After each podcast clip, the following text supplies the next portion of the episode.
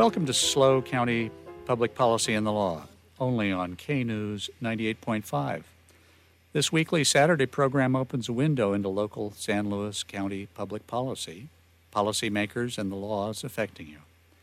I'm your host, Stew Jenkins. I've practiced law in San Luis Obispo County since 1978, handling court cases for the Democratic Party and Republican office holders. It's been my privilege to serve as Superior Court Special Master and as an elected Port San Luis Harbor Commissioner. I help folks with estate planning, real estate law, and government law. This show brings you the officials, lawyers, and activists who are or who want to shape law and local government. But today we're going to do something a little different. Second inaugural address by Lincoln. So here we go.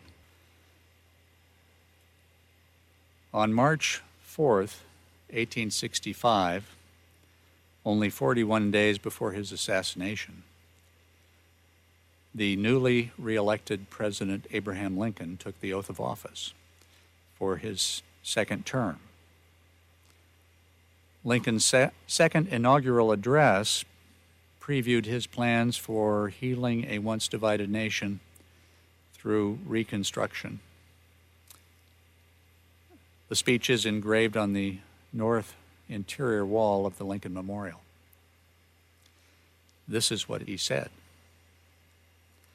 Fellow countrymen, at this second appearing to take the oath of the presidential office, there is less occasion for an extended address than there was at the first. Then a statement, somewhat in detail, of a course to be pursued seemed fitting and proper. Now, at the expiration of four years, during which public declarations have been constantly called for on every point and phase of the great contest which still absorbs the attention and engrosses the energies of the nation, little that is new could be presented.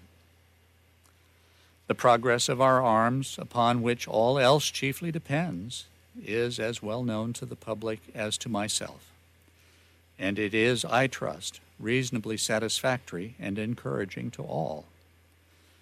With high hope for the future, no prediction in regard to it is ventured.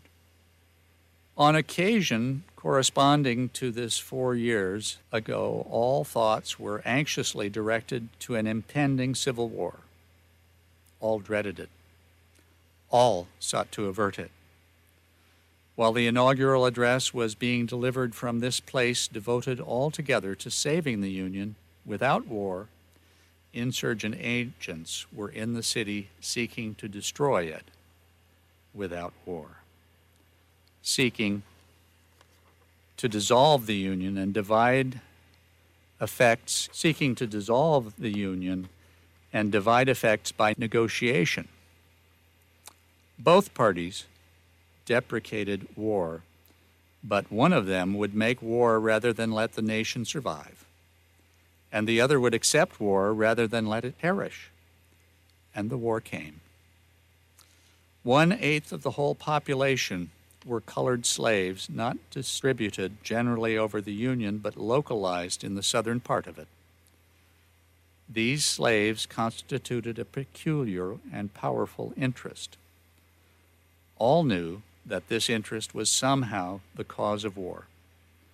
To strengthen, perpetuate, and extend this interest was the object for which the insurgents would rend the Union, even by war, while the government claimed no right to do more than to restrict the territorial enlargement of it. Neither party expected for the war the magnitude or the duration which it has already attained. Neither anticipated that the cause of the conflict might cease with or even before the conflict itself should cease. Each looked for an easier triumph and a result less fundamental and astounding. Both read the same Bible and pray to the same God, and each invokes his aid against the other. It may seem strange that any man should dare to ask a just God's assistance in wringing their brother their bread from the sweat of other men's faces, but let us judge not that we not be judged. The prayers of both could not be answered. That of neither has been answered fully. The Almighty has his own purposes. Woe unto the world because of offenses, for it must needs be that offenses come, but woe to that man by whom the offense cometh. If we shall suppose that American slavery is one of those offenses which, in the providence of God, must needs come, but which, having continued through his appointed time, he now wills to remove, and that he gives to both North and South this terrible war, as the woe due to them, due to those by whom the offense came, shall we discern therein any departure from those divine attributes which the believers in a living God always ascribe to him? Fondly do we hope, fervently do we pray that this mighty scourge of war may speedily pass away.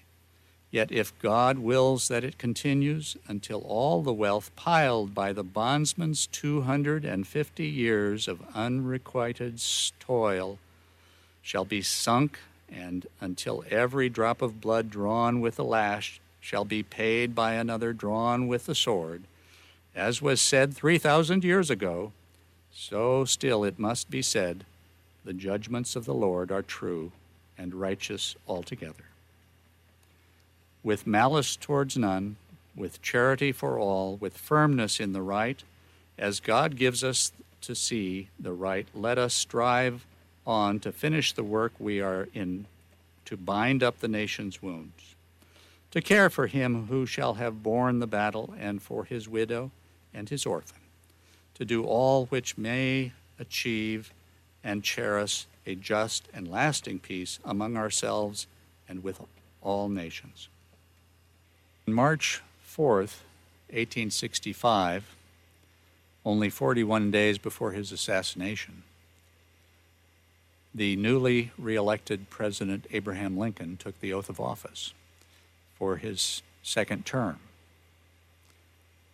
Lincoln's second inaugural address previewed his plans for healing a once divided nation through Reconstruction